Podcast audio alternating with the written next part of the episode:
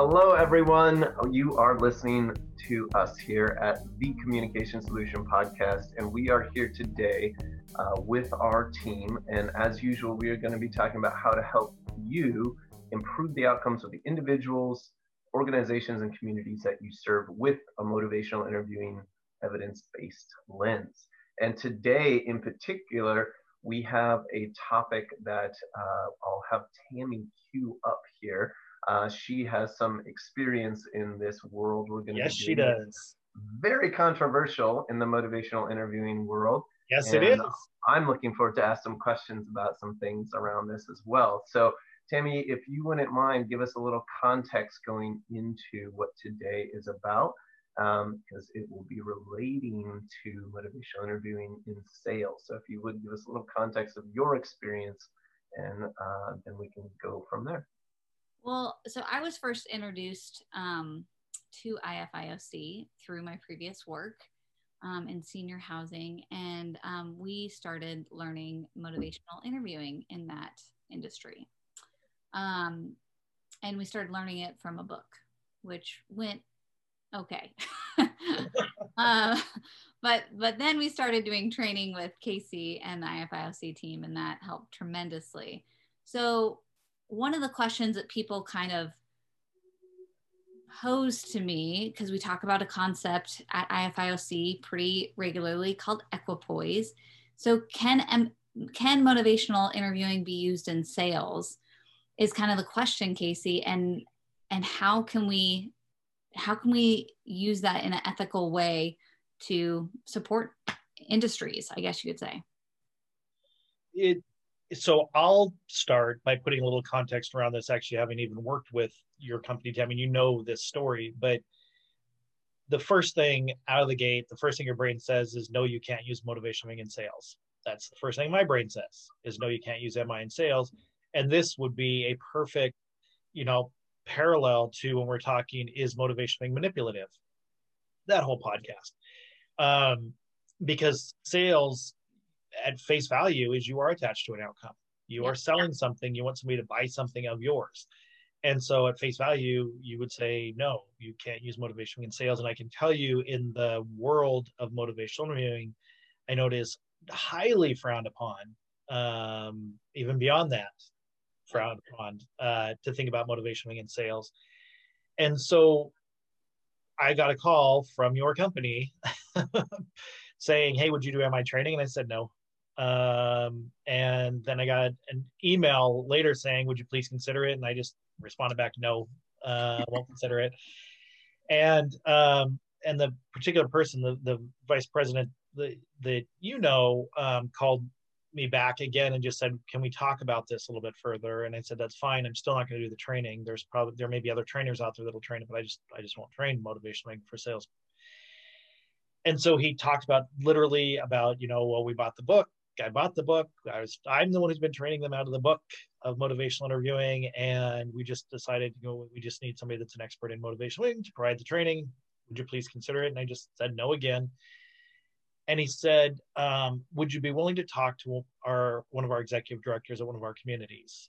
And I just and I was I was more exasperated. I wasn't really frustrated, but it's just like I just don't want to do this. It just I don't feel comfortable with this, and and um, so I said, "Yeah, I'll have the conversation. I don't think it's going to change anything." And I knew there there's going to be one question that I asked. There's only one question I really cared about, and so he sets up this conference call with the executive director of one of the communities and and and you know kind of laid the groundwork you know this is why we want to use mi we're trying to get casey to do the training and and uh, but he's just kind of not interested in it and i said well you know i really only have one question but i don't know if it just depends on how transparent you can be about the answer. And so i asked the executive director i said so if your entire sales force was measurably skilled at motivation and they were using it as it's designed and you see a significant drop in your sales are you going to be okay with that?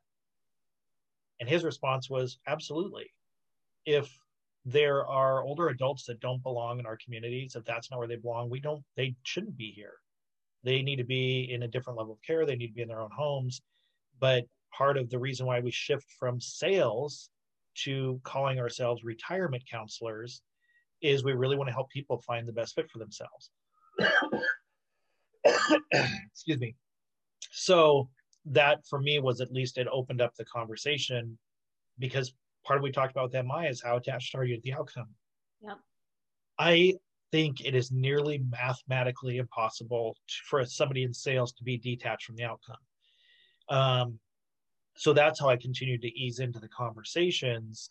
Um, and even the pilot training that I did was they took kind of the super users, and Tammy was one of the super users who was obsessed with motivational interviewing, who genuinely wanted to learn the model irrespective of her role. Like she wanted to learn for a role, but kind of irrespective. It's like, I, I like this model. I'm really fascinated with it. And so I got to do a pilot training with um, the retirement counselors um, for that organization. And it was very growthful. There's, I learned culturally it was different to train people in sales, um, which, and it's, and this is just from my experience. So there's some, some bias and stereotype involved, but in training people in healthcare, law enforcement, social work, behavioral health. Um, I'd never shown up for a training where a everybody was on time, and everybody looked like they'd been injected with caffeine because their eyes were wide awake and they were ready to learn. They were good little students, all sitting up straight, eager, smiling, shiny, and it's like I have never trained in all these years. I've never trained a group that was so on the edge of their seats, ready to absorb whatever I was going to talk about. Like they were like first year grad students. It was crazy. I just had never had that experience before. So that was interesting just a cultural difference. Yep. And it took their leadership to continue to reinforce we really want to be respectful of older adults who are making really complex decisions. Mm-hmm. And the more that I heard that, the more it helped shift my thinking into if your if your sole purpose as a retirement counselor is to help this person resolve their ambivalence so their behavior aligns with their values and their goals then that then then MI has a place potentially in these conversations. Mm-hmm. So for me, it started to change the conversation because I'll still say, does MI work with sales? I will still say no. Mm-hmm. Because sales is my agenda to get you to buy something mm-hmm. um, of mine. If you're looking at motivation to help somebody resolve their ambivalence and make a decision that's in their best interest that helps them be the person they want to be, then I think that's a valid MI based conversation. So it, I think it continues to push that particular company um, further and further because on paper, I think they genuinely continue want to do that. I think that is their belief system. Um, the other thing that was really helpful, I think, rounds out the narrative as well too.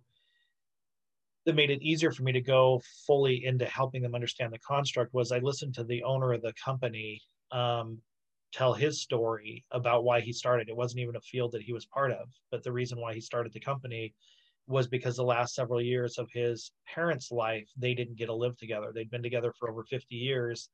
One had memory care issues, one did not, and they couldn't even live in the same community. Mm-hmm. Um, and so, for the last couple of years of their lives, his parents didn't even get to live together, and they loved each other dearly, um, but the communities wouldn't allow it. And so, he just felt that was such a injustice that two people who had married forever couldn't even be in the same couldn't even live in the same home or in the same community because they had different needs yeah. and so i just thought philosophically that's just trying to help people find the right you know the right fit for their family or for their for their loved ones and and for me there was just such a depth of values driven perspective in it and the thing that was where there was a gap is between when you're hiring people to sell something they are highly trained. You give me a number, you give me an outcome, you give me a, you know, where am I supposed to be on the thermometer, and I will mm-hmm. make it happen. Yeah. Um, so, what was fascinating in doing the training is seeing the just natural human social worker come out in these retirement counselors who had been hired to do sales. Is that I still remember several, one specifically, one who just said, this is what I've always wanted to do. I absolutely am entranced with older adults. I, I love working with older adults. I, I have passion for working with older adults and compassion. And the fact that I don't have to sell them anything mm-hmm. really makes me happy. For me to be able to sit down and transparent conversation about their fears, their anxiety, what are their values, and and help them weed through their own thought process so they can make an informed choice about where they're at right now and do they feel safe and comfortable And if they choose not to, and I know that they have informed choice, to know my company supports that just makes me feel like I would just want to work more. I just want to work with more older people. Mm-hmm. Um, so, it, so again, I'm going to keep going back to my reset button of do you use MI in sales? I would say no. I'll mm-hmm. still say no. You're not that you that MI is not for sales because you are attached to an outcome. Yeah. But can it help individuals resolve their ambivalence if you can detach from their outcome um, and detach from your own outcome in terms of the sales piece of it? Then I think there is a place for really smart, effective communication. Mm-hmm. Uh, so I think the thing where there's a lot of gray area that I can distinguish from my own brain in motivational ring is I know that a lot of people that I was training said, "Oh, we learned some of these concepts in relationship sales."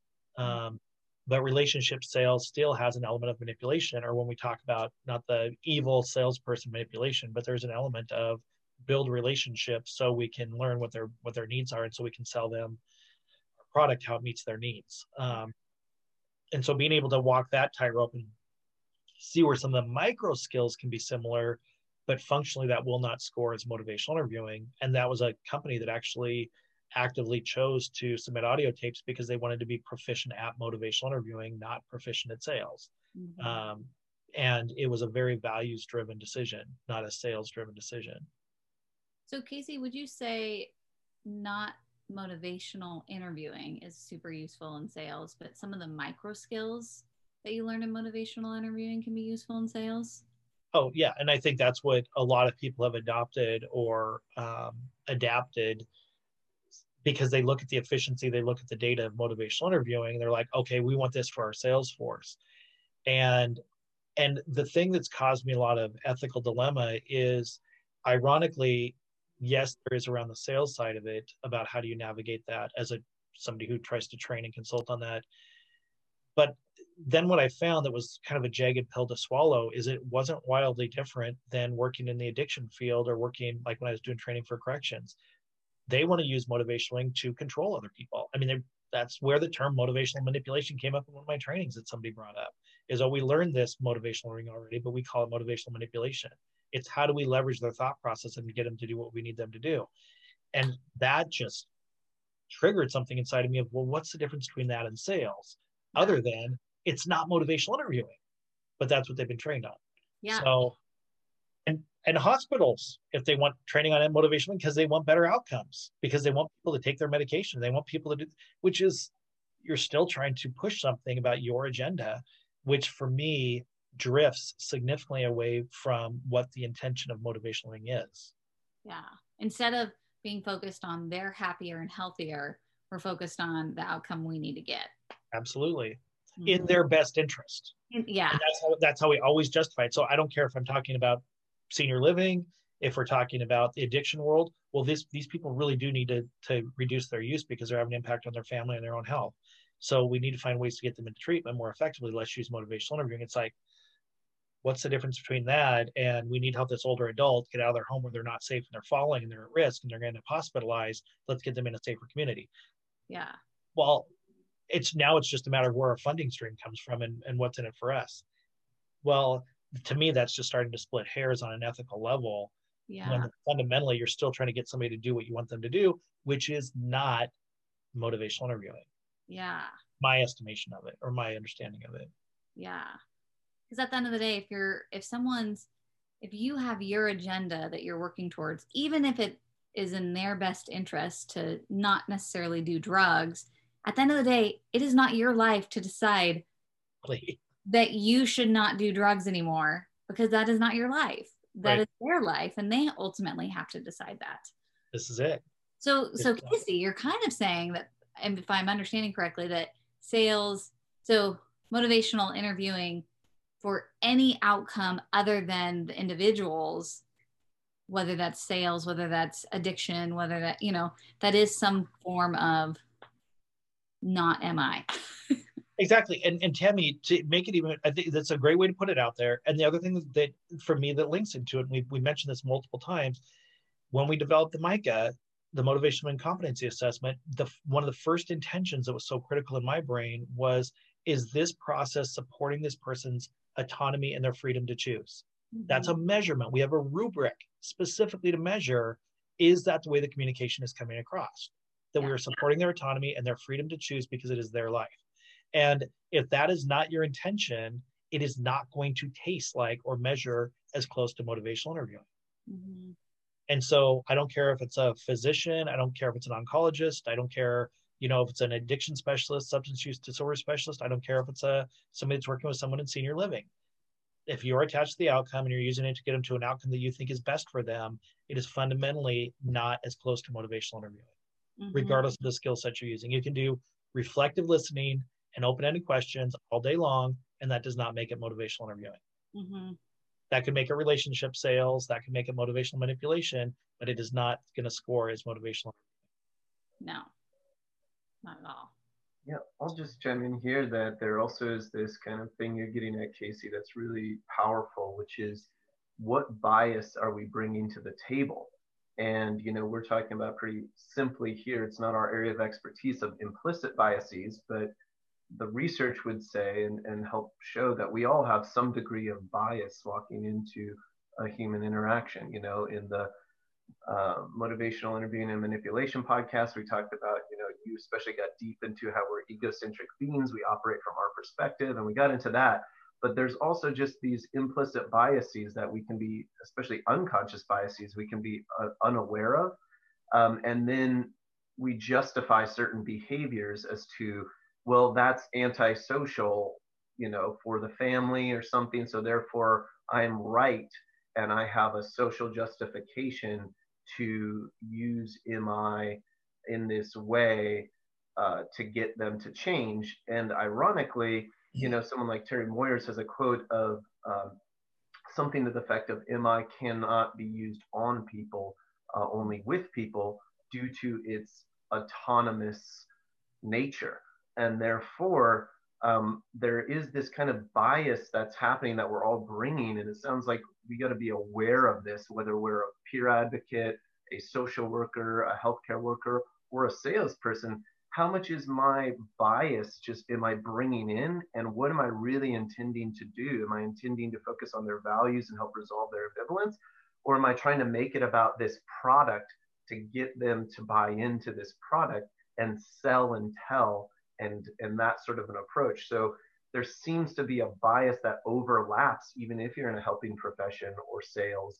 And so i'm curious for you and tammy to kind of talk about that of of where is where are the similarities and where might be the differences of really wanting this person the best for them but still maybe having biases that aren't motivational interviewing and how that crosses over into sales and then where sales kind of takes that to another level. If you could kind of talk to that, if that makes sense at all.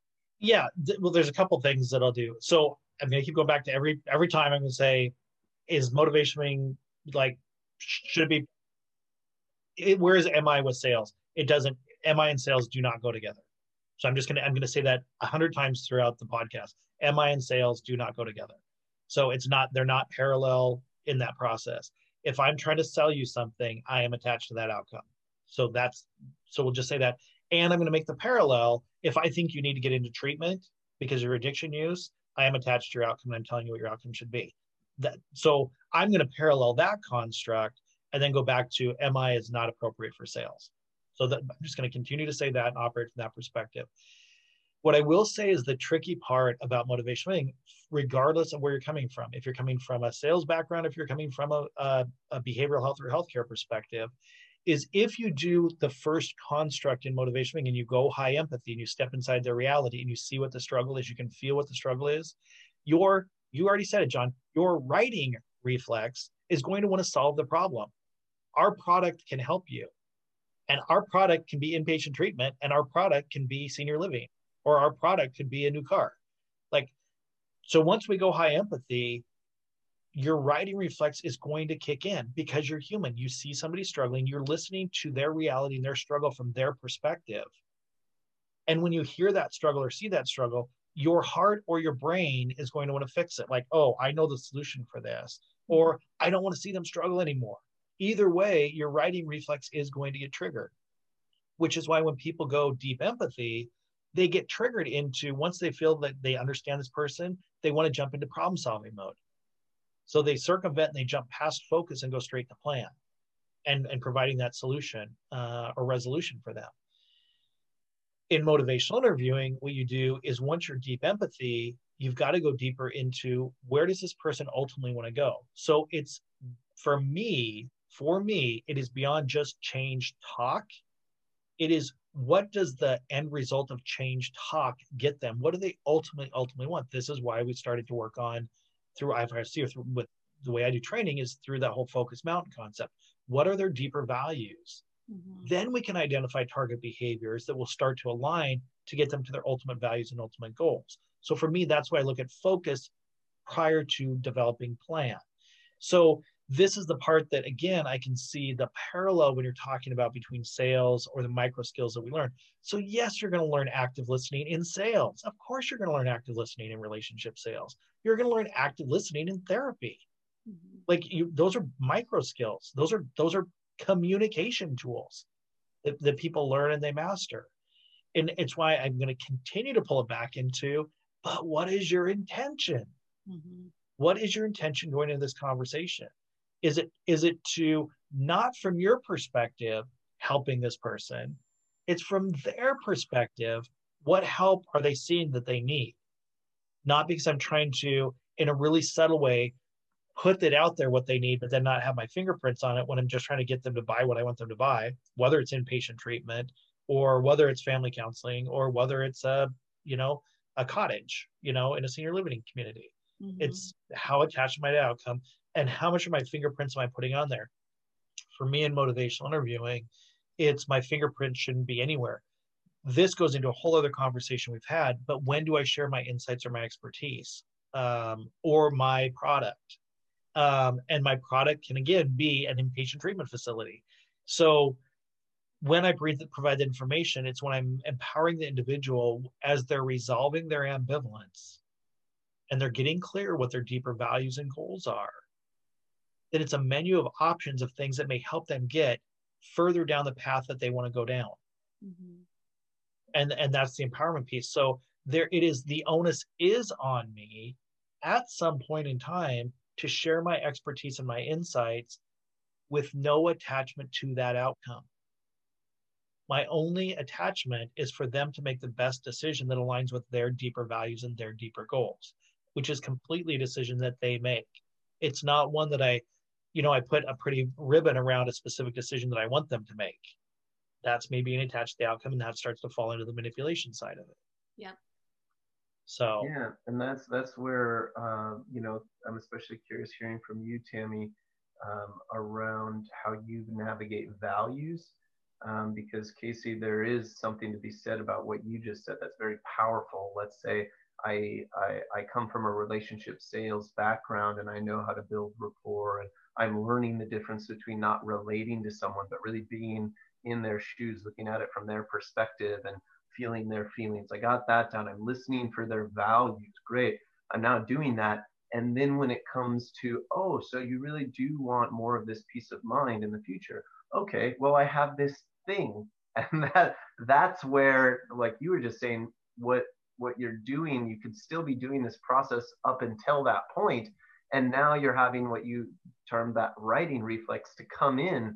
And that's where that could still make it salesy because you've done aspects of the relationship sales but now you're just using that process to have them decide this one thing. But what you just said was so powerful because it's not about presenting oh i got this now product to sell you to fill your values. It's to go okay well, so it sounds like these things are important. You you really want some options because you're just stuck. You don't know where to go from here. We've just we've uh, explored it, and you just don't have any insights from here. Yeah, yeah, yeah.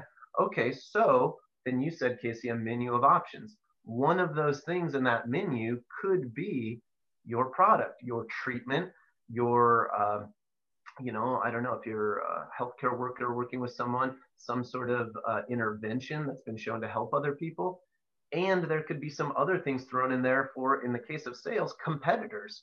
Mm-hmm. and there's this sort of product too that's a you know in my head it's a competitor but you're giving them choice. And you have to at a certain point it sounds like you're saying give choices that aren't just your product to help them meet their needs. And as long as you do that, and, and I would I would posit that especially if you do that with competitors in mind, you're going to concentrate the people that really want what it is that you have in an ethical way that aligns with their values, not because you're trying to have this be the thing, but because you're trying to help them with an informed choice with a lot of options that aren't yours on the table all the time. So it sounds like that's such a critical piece of this puzzle that I've learned of sales.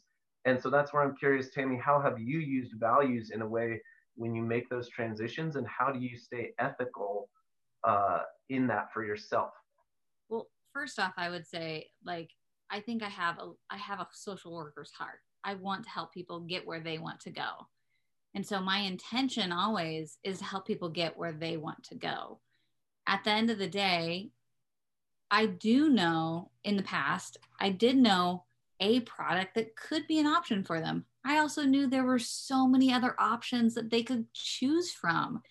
And and although I love this product, it's not necessarily going to be a match for them. So ultimately, I love motivational interviewing because it puts autonomy back on them yes make the right choice for them and you can help them navigate all these thoughts feelings and ideas they have towards change but ultimately it's their decision it's their choice and it's their life that they have to choose what's going to be best for them. Now on, on the sales side it's hard because you have to detach yourself and you have to go you know what? I'm okay with whatever outcome happens. I am. And and that's okay. Like if they choose to come here great. If they choose to go someplace else awesome. As long as they they're going someplace and they're they're going towards something that's happier and healthier for them that was how i always kind of navigated that um, but as far as the values go specifically i think the values are such a critical piece because who doesn't want to live in alignment with their values and so just bringing awareness back to a person's personal values, I found to be just helpful because people get lost in the decision making process. Yes. Of, oh, I mean, you and I, you and I get lost in the decision making. Yes. Yes. Yes. It's around Christmas time. We just went through yes. the biggest loss of decision making process time at Christmas because you get so enamored by these cool new things that you want to buy them all. And then later on, you're like, why did I buy that? That's not even that important to me. No. Yeah, that's it. And and so I think with anyways, with my experience, that's also why I love the values because it helps people align themselves back with what they want and what they want out of life. Well, and and for me, this ties. I, I just this it is drilling into those two core constructs in terms of informed choice um, and the righting reflex because I learned from working with people that are raised in sales but when do we convert and close? When do we convert it to a sale and close? When do we convert it to a sale and close? So, okay, now that we've got the ambulance, that's when we convert them and close it because that's just the mantra that you're taught. But that is no different than how do we fill the beds in our treatment facility? It's the same thing. Like, how do we convert and close? How do we get them in? How do we get them in? How do we get them in? It's why there's a bias and a stereotype against people outside of the addiction world, especially if they're struggling with addiction, of thinking basically that people in the addiction field work on commission.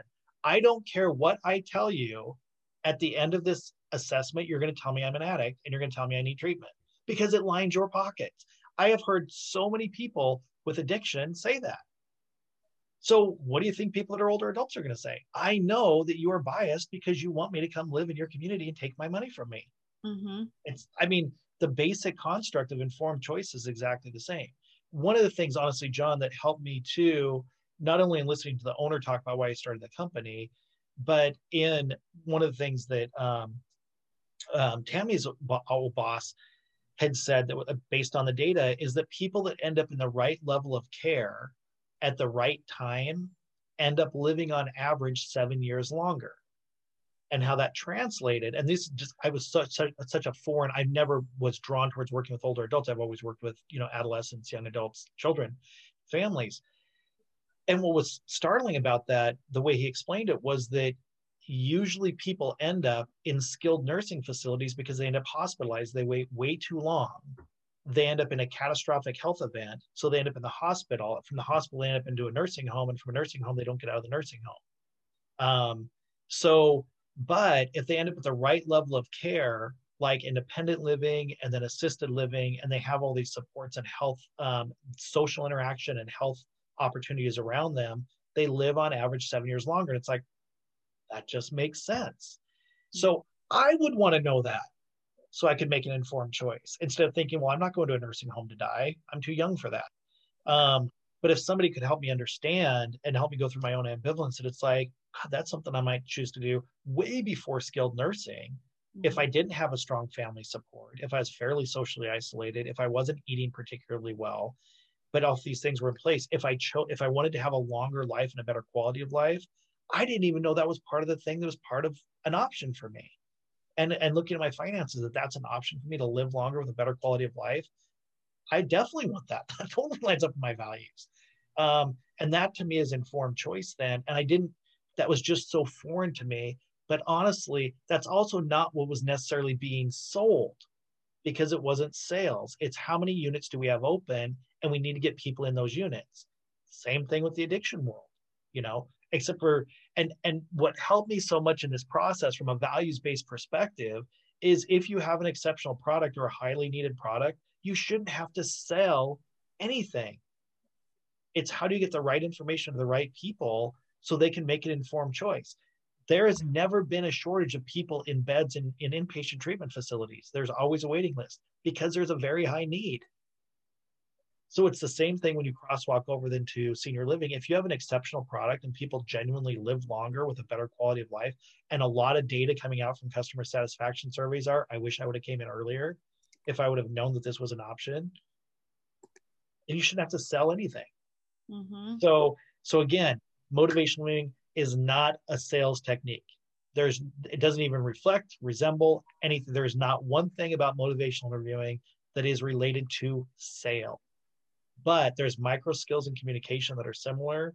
And if it is a values driven approach to help individuals resolve their ambivalence so their behavior aligns with their deeper values and their life goals, then those communications fit in any conversation where that's to be had. So so I'll keep saying that. No, no motivational ring in sales. Um, yes, there's micro skills that are similar. We should all actively listen and have empathy, but you're going to have to, if you're thinking MI, what I'm always thinking of is the purity of informed choice and managing my righting reflex. Mm-hmm. Um, and the more you can provide informed choice and manage your righting reflex and the desire to fix, the more you're going to be in an MI zone, whatever place that you're working in. Ooh, I really, really like that as we're coming to a close today.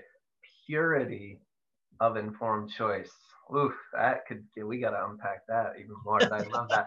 That's wonderful because that taps into so much of the two major things seemingly that we've talked about of our theme today.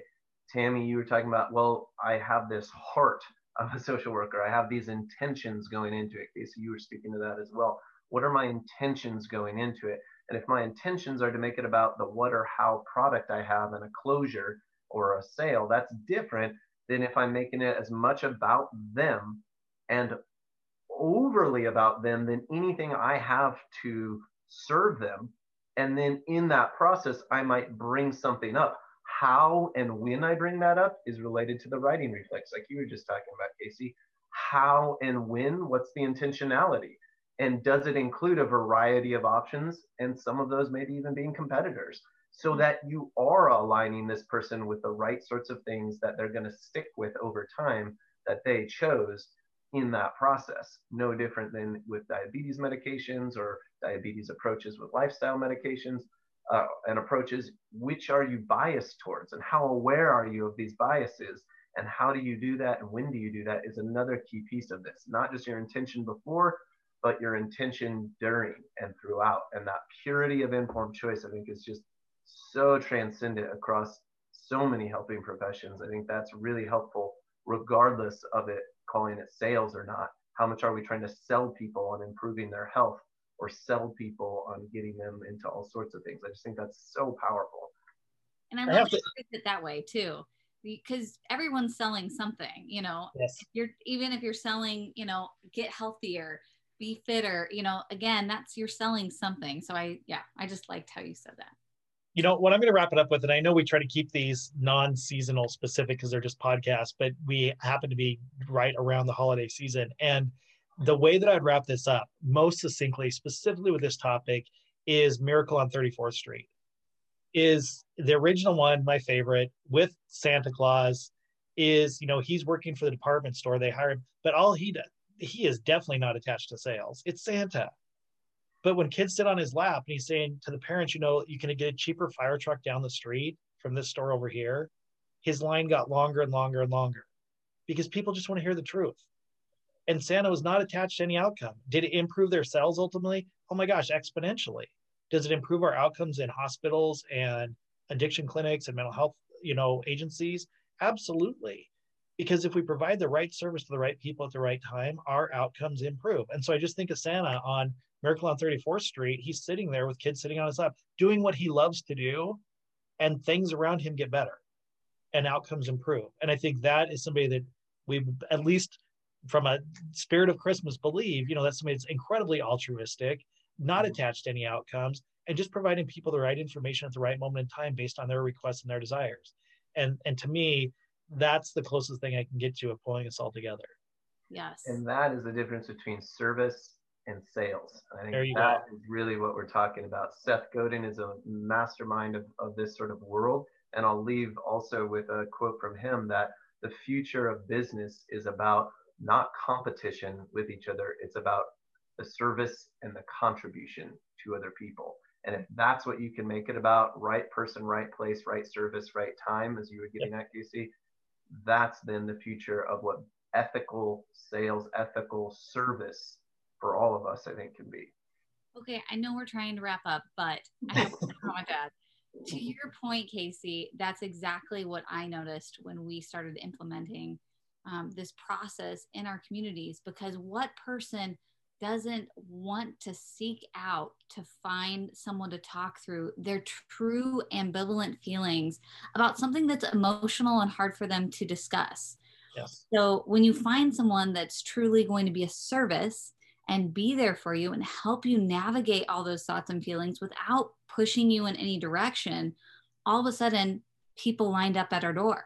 Yes. Literally, I can say this. I was working people lined up at our door. And it was just the craziest thing, but the coolest thing because it was no longer, and you know, our philosophy wasn't to sell, sell, but it was just people lining up to say, I want to be a part of whatever you have going on there. Which was and I want somebody that'll have a conversation with me so I can work through this. Exactly. Exactly. So anyway, sorry, just had to add that. Perfect. Well, we're coming to an end too. That also foreshadows into other uses of, of MI out in the world that people have also asked about with MI and politics and other things we can get into if you're interested. Uh, ultimately, that whole world is supposed to also be about service, but uh, we could get into all sorts of stuff like that as well in the future if you're interested um, and how to approach this. Hopefully, this has been worth your time. Uh, we are the MI guys here trying to really be the communication solution to change your world. And hopefully today has done that in any sort of small way. We'd love to hear from you for questions, comments, any specific scenarios, topics for us to dive into and work through. Um, uh, that email address to send that is casey at ifioc.com and you can send things there. And there's obviously ifioc.com for our website. We have our membership for any of you that are interested and aren't already a part of that, please spread it far and wide to those that are interested, not out of sales, but out of service. um, and uh, so we can make more of an impact together. So hopefully get to see you again soon and thanks for your time. Take care. Thank you. Thank you.